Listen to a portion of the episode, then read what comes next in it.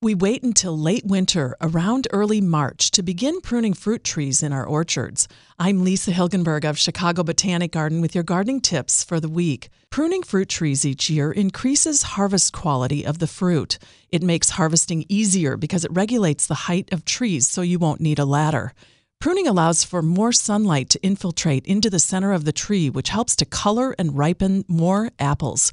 Pruning increases air circulation, which allows the tree to dry out more quickly.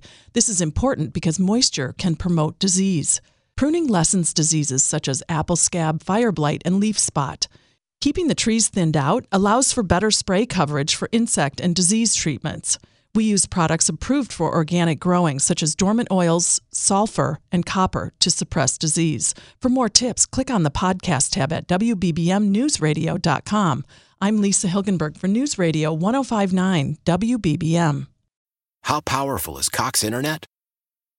Powerful enough to let your band members in Vegas, Phoenix, and Rhode Island jam like you're all in the same garage.